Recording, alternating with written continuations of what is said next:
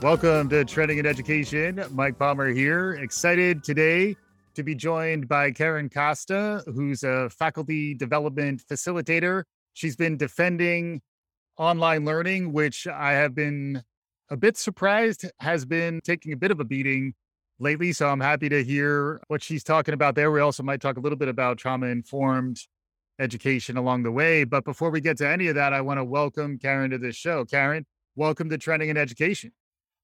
I'm really happy to be here. These are interesting, exciting, and timely topics. So I'm I can't wait to get into it. Yeah, dare I say they're zeitgeisty. And uh and yeah, so let us hear your story in your own words. What got you to this point in your professional life? Spin us a yarn, Karen. Let us know how we got to to this point in your career.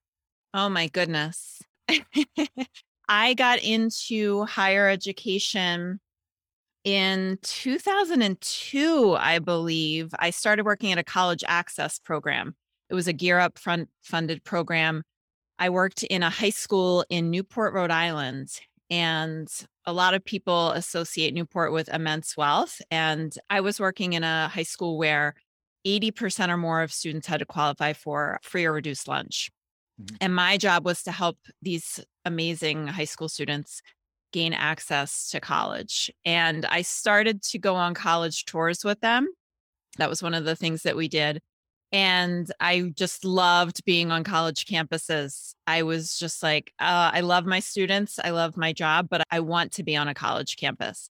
And I also recognize that access is only part of the equation. We've also now got to help students succeed once they get into college.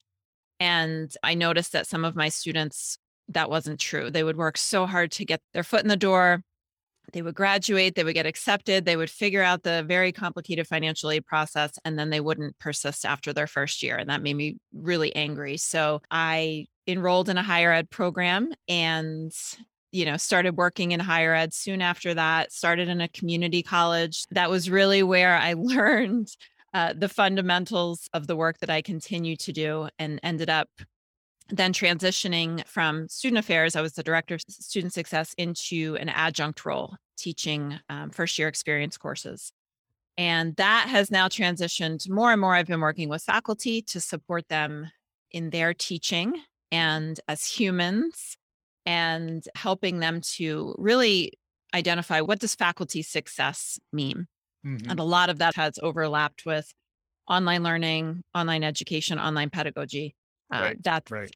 I'm one of those interesting people who was working fully remote pre COVID. Right. And I just, it works for me for a lot of reasons because of, you know, some uh, health issues I have and I have ADHD. So, from the perspective of disability, the flexibility that I get from working from home working remotely is is amazing yeah so i'm really drawn to these online modalities and to this day i continue to teach as an adjunct and do a lot of my you know, all of my faculty development development work happens online as well. Yeah, yeah. So that brings us to how we connected. So this is a reason why if you're putting out stuff on Twitter, those signals can get picked up by other humans out in the world and it's been a very transformative time for all of us, but there was the the forcing function of the first wave of the pandemic where everybody suddenly had to get online I've heard it referred to, we've talked about it on the show as emergency response teaching. It was like a crisis. We had no choice. We had to go online. Everyone was suddenly thrown online. I, have also referred to this as the Great Stampede, where, you know, people were not peacefully migrating, they were just thrown into it. And it was a bumpy ride, and people were juggling a lot of challenges through that first wave. We've gone through an entire academic calendar since then. We're now halfway through the next one, the years are are building upon one another. And another trend we've talked about on the show is the great snapback, where there's this desire to just go back to the way things were because we ain't got time for that. Everybody's exhausted. We just want this stuff to be over. All that is building up surprising foment. People are upset about online learning to the point where I think the pendulum has pushed too far in the wrong direction. I learned this by in part from you, Karen. This is something you've been putting out to the world. Can you share with us a little bit of your perspective on what's happened to the perception of online learning over the last couple years? I'm laughing because it's just it's it's uh it's so big. There's a lot of layers to this. So, you know, absolutely there was a, stampede is um is an accurate way to describe it. That said, so I was actually just looking at some data on this. As of 2013, there were 5 million college students who were taking at least one online course and 3 million who were fully online. So, in terms of this idea that, you know, we all had to migrate rapidly from face to face to this emergency remote teaching. I think it's important to put that into the context that millions of students prior to that were were learning online. Yep. We don't know I've advocated for this. We don't know ex- quite exactly how many faculty were teaching online prior to uh, you know, March 2020, the Great Stampede. I was one of them. Many thousands of faculty were previously teaching online and doing a really good job of it. So, a book I can recommend that I think is important for folks to give some context to this is called Minds Online. Mm. And the author's name is Michelle Miller. As we say here in Massachusetts, she's wicked smart. And she does a fantastic job of, of going through the research on online learning, which shows that when done well, it is as effective and in some cases more effective Mhm. uh, for student learning and success than traditional in person uh, learning. So, if folks are looking for just really great research, Minds Online is an excellent book that I recommend all the time. Yeah. So, imp- important context there. You know, online learning was done really well. Of course, March 2020 hits, and everybody who, you know, all of the millions of students and faculty who had signed up to teach in person were mm-hmm. then forced to teach online.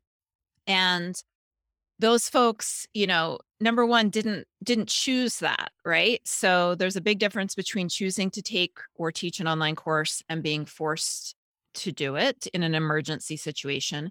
And, you know, from a faculty perspective, these folks did not have training education around online pedagogy which is you know great teaching is great teaching and teaching online is very different than teaching in person. So what we saw was that folks were were really struggling. That said a lot of people uh, my fellow online education folks stepped up and you know offered people a ton of support Mhm. so I ran in the summer of 2020 uh, with some colleagues of mine at Online Learning Toolkit. We ran a boot camp and we brought in I uh, hundreds of faculty to teach them about online learning. And they did a great job with it and they started using it in their classrooms and it was going really well because they got the appropriate support. So Right. when done well, Mhm. right? That's Mhm. the key here. Online learning um, with the appropriate training, support, education, online learning is as effective, if not in some cases more effective than in-person learning. Yeah. Um, so the backlash. Now here comes the backlash. The backlash is that what's going on here is that we're seeing uh, you know, a mental health burnout crisis in students and faculty. Mhm. And there is this desire to address the cause of that. And because remote learning happened at the same time, it's being used as a scapegoat. There's no data that shows that remote or online learning causes Mhm. any of these mental health challenges or learning challenges that we're seeing.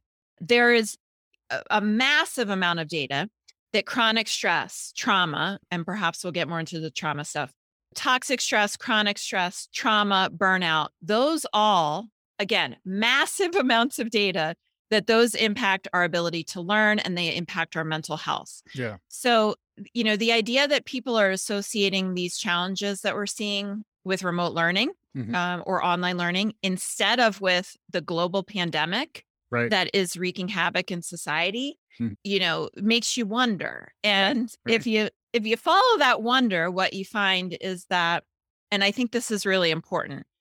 You know, our economy is based on this idea that you know people can go to work because their kids go to school Right. and at the K through 12 level, which, you know, a lot of the backlash is happening there. Yeah. And that and that said, we got to be developmentally appropriate here. So a college student learning online and a kindergartner learning online is not the same conversation. Right. However, what we're seeing here is that online learning is disrupting this system that we have chosen and created Mm. where students go to school and parents go to work. And both of those have been challenged. Both of those existing uh, structures have been disrupted. So we're often having conversations, I think, about the, the nature of our economy. Yeah. And people are sort of implying or blatantly stating that it's a pedagogical issue. Right. And it's not in many cases. So we've got, again, lots of data that online learning can be done when done well, works. right. Not necessarily the same for every student and every age group. It's got to be developmentally appropriate. Right. We've got lots of data that it works. What I think is happening is that there's a lot of this backlash is people who are trying to protect the status quo and protect this system that we have created within our economy. Yeah. So it uh, my job is to say let's let's go back and look at the the data on this pedagogy and remind people that correlation does not equal causation. There you go. I like that. There's lots to chew on in, in all of that. And I think part of it is another trend we've looked at is parent educators and the role that parents are playing in their children's educational lives. Parents, they can't ignore what's happening when their kid is in their living room going to remote school. They can think about other things, focus on other things when their kid is in a physical school building. So I think the way in which parents were exposed to their children's educational lives when they were under all this stress and there was this transition happening and parents were also juggling that transition at the same time. I think we all kind of agreed we would get a pass on the spring of 2020, but then this whole period has now stretched out, you know, another year and a half on top of that. And then also why I find online learning, I find a lot of hope in online learning is that it gives us a level of resilience when done right that we haven't had before. So that in the event that it makes sense for kids to study from home again, we're seeing it increasingly in higher ed. K 12, I think we're seeing more resistance. There are times when it'll make more sense from a public health perspective, from a convenience perspective, from uh, even efficacy and, and certainly access. You know, students all around the world get access to online learning. It's much harder to get them onto a physical campus, you know, in a in a safe and wonderful place. Can you talk a little bit about that dimension? How online learning is giving us a lot of long term benefits that I am viewing this backlash as as somewhat temporary, although it does have some real life implications in terms of how policy is set, and, and maybe we'll get into that next. But but can you talk a little bit about where online learning gives us hope and actually gives us a little more resilience, and, and maybe we aren't spending enough time recognizing that positive aspect of the story? Absolutely. Some of the examples of students that I've worked with in my career, um, one of my favorites, I had a long haul truck driver who would, you know, drive all night and then he would log in from the cab of his truck. He had Wi Fi access and he would log in to classes to mm. take my online course. Yeah. So, how would this student, how would this learner have been able to participate in traditional or in person education? He wouldn't have. Right. And a lot of people were fine with the fact that he wouldn't have and still are. And he was able to pursue and earn his college degree. So, you know, lots and lots of students, pregnant students, parents of young kids Mhm. who, for whatever reason, need to be in the home taking online classes and they would not have otherwise been able to do so. I was one of those students. I did one of my last degrees. I started it when he was six weeks old, finished it when he was two and a half. Yeah. Um, no way I would have been able. I was also working full time. Mhm. Could would not have been able to succeed in a traditional setting. What we've seen during the pandemic, this effect has really been magnified. So lots and lots of stories, particularly of students with disabilities who were able to access and engage in their education in a new way that they weren't able to do with that in person setting. So, mm-hmm. one of the affordances, that word is really important. And you'll see it in that book I mentioned, Minds Online. One of the affordances of online learning. So, let's throw out the idea that online learning is what you do if you can't do in person learning. The word affordances invites us to say, what can I do online that I can't do in person? How is online better? Right. Mm-hmm. Mhm. And flexibility, you know, the flexibility of online learning is one of its affordances. So I, for example, to take this out of education, right before we got together, I was in a telehealth appointment with my doctor, who, you know, she's doing a lot, as many healthcare providers are, happened to be a half hour late, right? So two years ago, I would have been sitting waiting in her office. It would have disrupted my work. Mhm. It would have disrupted my mental health. We Yeah. might not have gotten this podcast episode together. I- Absolutely.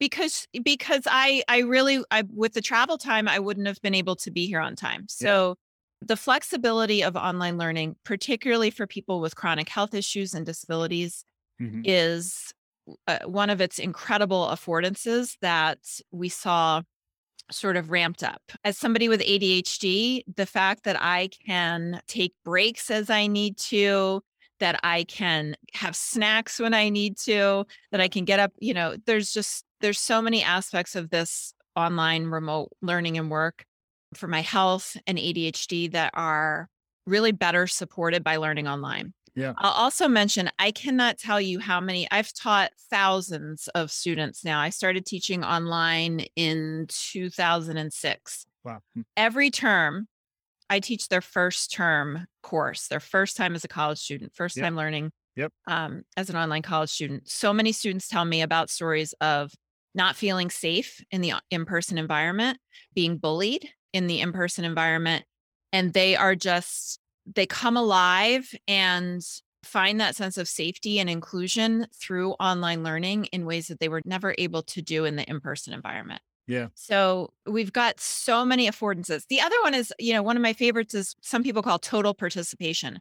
When I work with faculty who work in person, they'll say they lead class discussions to get students engaged. And I'll say, oh, was every student engaged in that discussion? And they'll say, no, well, you know, no, Karen, you know, some students volunteered. They had the, the option to volunteer. So in a classroom of 30 students in a, you know, quote unquote class discussion, you might hear from five students, right? The other 25 are sitting there passively, maybe listening, maybe zoning out. Yeah. In an online course, so for example, I just started a, an online course this week, introductory discussion. Every single student engaged with me, every single student participated and engaged with me. Yeah. Every single student engaged with their peers. Mhm. Every single student engaged with the course content. Total participation in my online courses. So that's not always something we can get to in our in-person courses. Not that in-person does not does, you know, it has value. I don't Sure. want to, you know, people will be mad at me. Well, no matter what I say, they'll be mad at me. But it certainly has value. It's just so does online, and online is is great for so many learners. Yeah, I, I like where you're going there too. Don't snooze on the power of an active chat. You know, uh, there there are Oh. ways in which chat can be a really powerful tool, and it is a reminder that these new formats are emerging that can allow for levels of engagement, chats, and polling when done well. You know, which is is something we keep coming back to. But when it's integrated in a way that makes sense, breakouts another one that you really can't do without it becoming awkward. Generally, in a a physical setting that are a lot easier to do online. I think all those things certainly make a lot of sense in terms of designing it in a more thoughtful and engaging way and then actually having everyone feeling that sense of safety and inclusion which we all know is is so important nowadays. I did want to get into the, the trauma informed thing next but before we do i wanted to get a quick note from you on on hybrid and the blending of online and in person because they are treated as polar opposites to different camps when in reality a lot of students who are attending their higher ed experience they're going to college in person they're still taking some classes online and in that sense the whole experience is hybrid the lms is online so they're going to have to be checking into some digital presence anyway and then things get into HyFlex and it gets more and more interesting how people are are designing these things but What's your thought on the distinction between online learning and in person, and then how, how hybrid and other blends fit into the equation?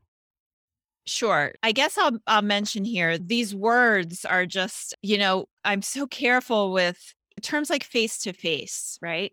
We are face to face right now. We're in Zoom. Mhm. And a lot of folks are using face to face to represent the in person traditional modality. Right. We're we're at a distance right now, but are we not in person? I'm not here in robot. I'm right. I'm myself.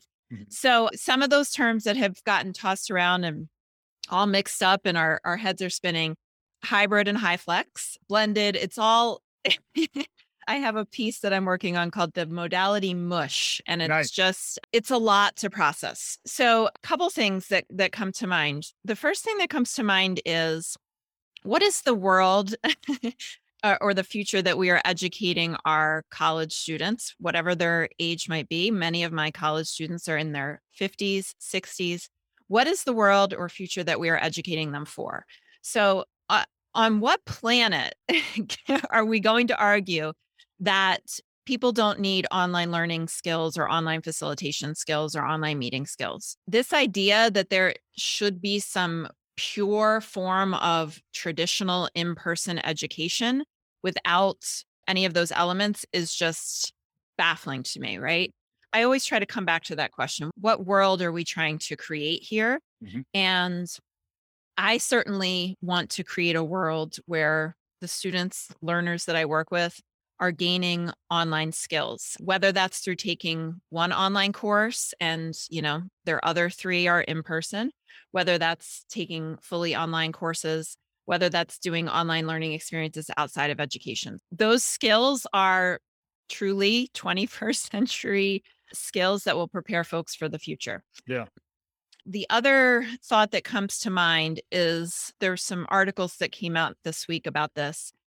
We've got to keep in mind when we're designing from a learner experience design perspective, not only what is the the best design choice here for our students, but also what is the best mm-hmm. design choice for our educators, whether that's teachers, staff, librarians, tutors, classroom faculty Mhm. one of the things we're seeing is that the hybrid HyFlex models that were forced onto faculty starting in March 2020 and done during a raging global pandemic with very little time, very little support, no course releases. Just you have to do this, figure it out because we feel it's what's best for students is really problematic. I can say this burning out your educators is not good for students. Yeah.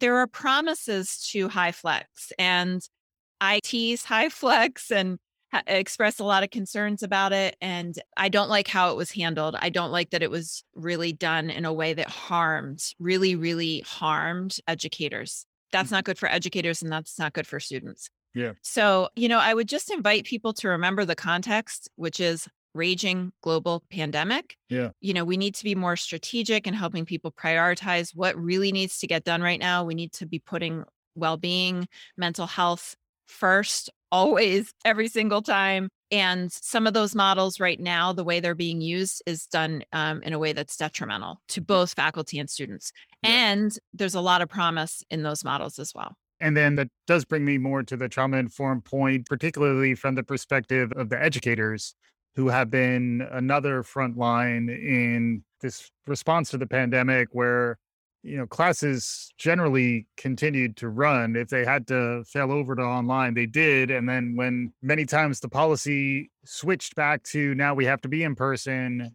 faculty didn't have a lot of uh, agency in that conversation. They had to go with uh, roll with those punches although you do see in the walkout in Ch- Chicago's school system as Yep. an example of a place where teachers are also organizing to defend themselves and protect their rights.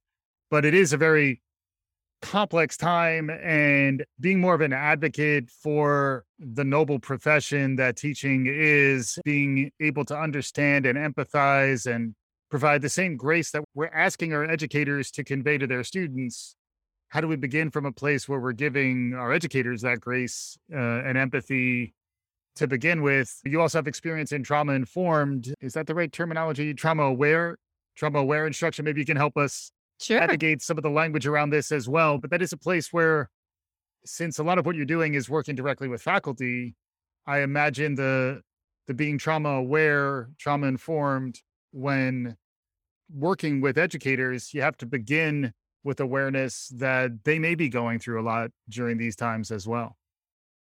Yeah, great opportunity to pivot to that conversation. So, I do use the term trauma aware teaching, trauma aware education. In the literature on trauma and its impacts on education, there's a model called the Missouri model. Folks can Google Missouri model trauma and you'll come across that. basically, the idea is that the trauma aware organization is one in which people are just starting to understand what trauma is and how it might impact their school or institution. That's trauma aware.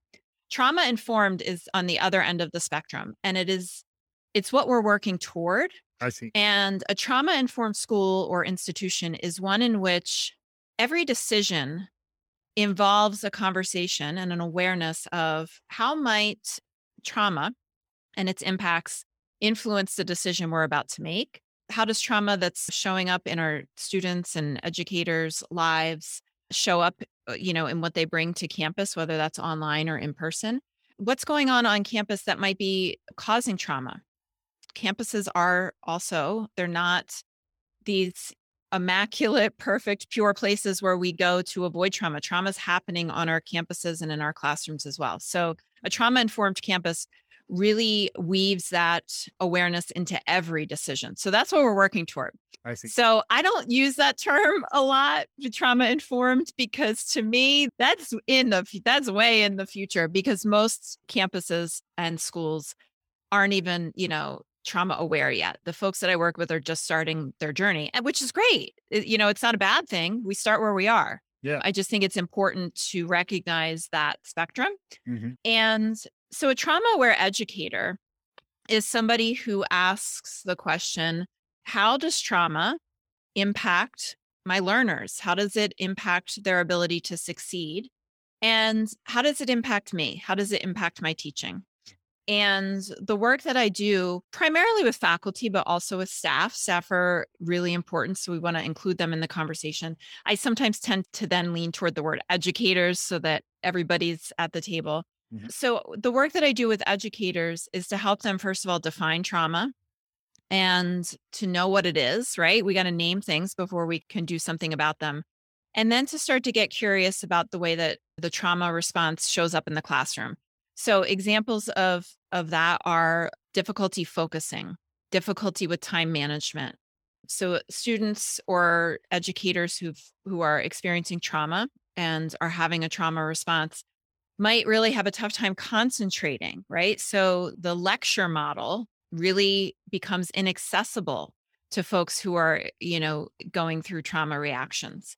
Relationships are really very much impacted by the trauma response. So, somebody who's experienced trauma might react to uh, what is meant to be a benign comment and get really really upset by that. And in the faculty student relationship, we we can see how that could really impact the learning environment, right? Yeah. Um so if a trauma aware educator learns to treat themselves with respect and of course to have healthy boundaries and to never accept unacceptable behavior however they also learn to not take things personally and to recognize that a student's response to them might have nothing to probably doesn't have anything to do with them you know it's the student working through something mm-hmm. so we explore those in the work that i do with faculty we explore those trauma responses particularly not from a clinical point of view we're not therapists 99% of the time, the faculty I work with aren't therapists. Some of them are. I'm not a therapist.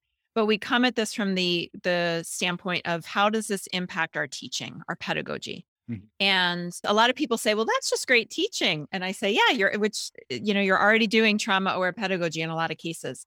Things like chunking lots big content into smaller pieces, giving students structured note taking to support them or any type of external structure to support those executive functions is really important. Compassion, empowerment. I heard the word agency before. Agency is just, ooh, it's so important in trauma aware work. Mm-hmm. We never, from a trauma aware perspective, we never are trying to force our decisions or our experiences onto somebody else. We are always respecting the agency of our students and our faculty. And, you know, t- to circle back to that idea of faculty burnout, when I leave these sessions of trauma aware teaching, the message I always give to people is the number one thing you can do right now, educators, is to figure out a way to ramp up how you're going to take care of yourself. Mm-hmm. And we go through practical strategies of how to support students. At the end of the day, the number one thing that educators can do is to find a way to take care of themselves. Mm-hmm. That might be, you know, self care, exercise, meditation, it might be therapy it also might be speaking truth to power. It also might be raising your hand in a meeting when someone has just made an ableist remark or you know somebody has said something that denigrates online education it might be raising your hand and saying i don't agree with that right Mm. uh, that can be a form of self-care to help address burnout so speaking up for ourselves speaking truth to power you know holding on and grasping our agency wherever we can those to me are really the most important parts of being a trauma aware educator Yeah, it makes sense. It reminds me, you know, on the the airplane, they they tell you to put the oxygen mask yep. on yourself first. So, Yep. you know, make sure you're okay. And then it also does speak to when you're not okay, it's more likely the impact will be a lot worse. Where if you're not in control, it's not a good time to be dealing with kids who are also probably facing who knows what they're facing out in the world these days. Karen, if folks want to learn more about what we're talking about, where's the best place for them to find you and find what you're talking about? My website is 100 faculty, the number 100faculty.com. Mhm. And I've got lots of free resources, articles I've written, and um, podcasts I've done about trauma aware teaching. I have a self paced online course that I created with Online Learning Toolkit with the intention of, you know, I do a lot of the standalone workshops. It's a lot to fit into an hour, it's a pretty big topic. So I did create a self paced online course that people could do on their own time at their own pace. It's a heavy topic, of course. Yeah. And, you know, in recognition that faculty are really hungry for this content and it's a way to support educators and students. So those are all on my website, 100faculty.com. Awesome. Yeah. And uh and good follow on Twitter as well, which is where I I was tracking some of what Karen's been putting it. We'll share all that as part of this episode. Now, looking ahead, we are a trend spotting show. What do you see on the horizon? You know, it does feel like there was this initial slam. Everyone had to get into online learning, probably an overreaction, hopefully, and and the backlash subsides perhaps over time. Folks, at least in their work lives, getting back to your previous point, are getting much more comfortable with a lot of this technology. So to me, it makes perfect sense that we want students who are being educated to be using the same tools that they're going to use when they're in a workplace in the future. Any perspective on where any of these themes might be headed? Any new trends on the rise that you think folks should be paying attention to? I tell the folks I work with, I aim to tell the truth about the hard stuff and hope is hope is a, a radical act and I I think hope is really important to focus on, you know, what can we do? One of the things I've been t- telling folks, I don't believe that there is such a thing as post pandemic. My understanding, I am not a climate action expert, but my understanding is that pandemics are one of the symptoms of the climate change that we are now, you know, very much experiencing. And that this sort of instability, whether it's through pandemics or hurricanes or heat waves or floods, There, there was a volcano that erupted in the Yep. Pacific, causing Yep. tsunamis. Just a new flavor of Yep. uh, of something. Right. So that that kind of instability is something that we need to plan for. So I don't see the need for uh, responsive, flexible pedagogy, responsive, flexible modalities. I don't see that going away. I don't see that fading away and going back to the way it was. Uh, You know, I think that that backlash, you know, that we've seen, I think time is and reality to some extent is going to address that. So my message to online educators has has been stay the course. You are needed. You will be increasingly needed. Mhm. And you know, speak truth to power and speak up for online education and students and and educators. And understandably so. Reality is really difficult right now, so I have empathy for people who who want to deny it.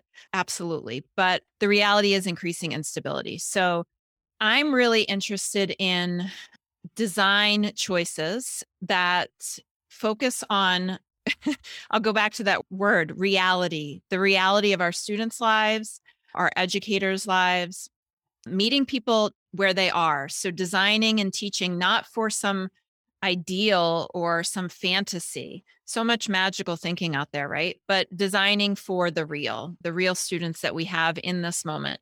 and I would just encourage again our online our online educators to stay the course. To all of our educators, of course, you're doing such important work. But I really do feel that in this increasing instability, we're going to need more creative, adaptive pedagogies and modalities. There are things that are going to come that I can't even imagine for sure. But certainly mobile learning is AI. I I'm like people think I'm probably an early adopter of things. I'm kind of old fashioned in that I haven't even really dipped my toes into those, right? Yeah, yeah. So I'm sure those are going to bring some interesting changes, you know, good, both good and bad that we'll need to be paying attention to. Yeah. But I think the heart of it goes to preparing for this instability, hopefully addressing the root of that instability. I hope we see more folks addressing climate action. That's, you know, a little bug in folks' ears that that's something I have on my radar and I'm working on. And just just stay the course. Online learning is important. It makes a huge difference for access and success for students and faculty. And, you know, just it's okay to um, mute uh, some of that noise and keep doing your good work. Yeah, absolutely. Work on your filters, but then also realize that leaning in as a maker, once you understand the tools that are available online, it's a big opportunity. And it is an opportunity. You know, another trend we've talked about is the great resignation. And there is some some real talent leaving the world of teaching in particular. You know, before you fully ed- exit education, you know, explore other opportunities. Also, if you haven't taught online or thought about the opportunities around that, it is a time to kind of hone those skills to stay relevant, much in the way that that you've been able to do, Karen. And then also, how do you stay motivated? Where do you look for inspiration? Is always something that I I ask for folks, and it sounds like you are doing, you know, hard emotional work lots of times. In addition, you know, teaching is in fact hard emotional work, but teaching about trauma and teaching folks who are going through all this upheaval in these challenging times is emotional work where do you look for inspiration? How do you stay stay motivated and charged up? So motivation inspiration great question. Before i get to that i want to mention when i left my full-time in-person job that was in 2012 i was teaching part-time online as an adjunct but i left that role and i was looking this is 2012 so 10 years ago i was looking for you know remote work. I really loved being home. I had a little one at home. There was nothing out there the the job I could find when I would search for remote work was mystery shoppers. The people right. who go into stores. That was what was considered remote work at that time. And I'm exaggerating probably a little bit, but but not a lot. There was yeah. there was not nothing out there. The the number of remote positions, full-time positions with benefits, many of them that I have seen in the past, you know, 6 months, but all, really the past month is blowing my mind. Mm-hmm. Hundreds being posted each day, almost so many that you don't even know. Like you really got to zone in on what you're looking for in a workplace. So, for folks interested in that transition, I would just say, you know, there's a lot of opportunity out there to explore. So, that's the good thing in the win column. Motive, motivation and inspiration. Wow. I, you know, I don't, I don't have any easy answers there. I I was somebody just like I taught online and worked online before the pandemic, I was somebody who was doing a lot of, you know, that personal development work for many years before the pandemic. Um, I'm kind of now grateful for that, that I've had those hard times before the pandemic. So things like even when I don't want to go to meet with my therapist and talk about my feelings, I make sure I prioritize that. Little things like writing in my journal every morning and just exercising, don't always feel like doing it, always feel better after I do it. Connecting with people, for me, that means mostly online, really, really important. My very wise therapist reminds me, and this is something I've learned in other recovery spaces as well, is to focus on what I can do. It's very easy, especially when we start doom scrolling. I do too, way too much of that there are so many things that we can't control and it's really easy to feel that sense of hopelessness and helplessness mm. And for me it's about always trying to zone back in on the little things what what we can do so if that means taking time off of social media or hugging my dog it's those little things that help ground me and keep me keep me moving forward fantastic stuff karen costa is at Karen Ray Costa on Twitter. The website is 100faculty.com. Really enjoyed this conversation, Karen. Thank you so much. And, you know, everyone listening, take care, hang in there. All right. We'll be back again soon. If you like what you're hearing, write us a review, subscribe, tell your friends. This is Trending in Education.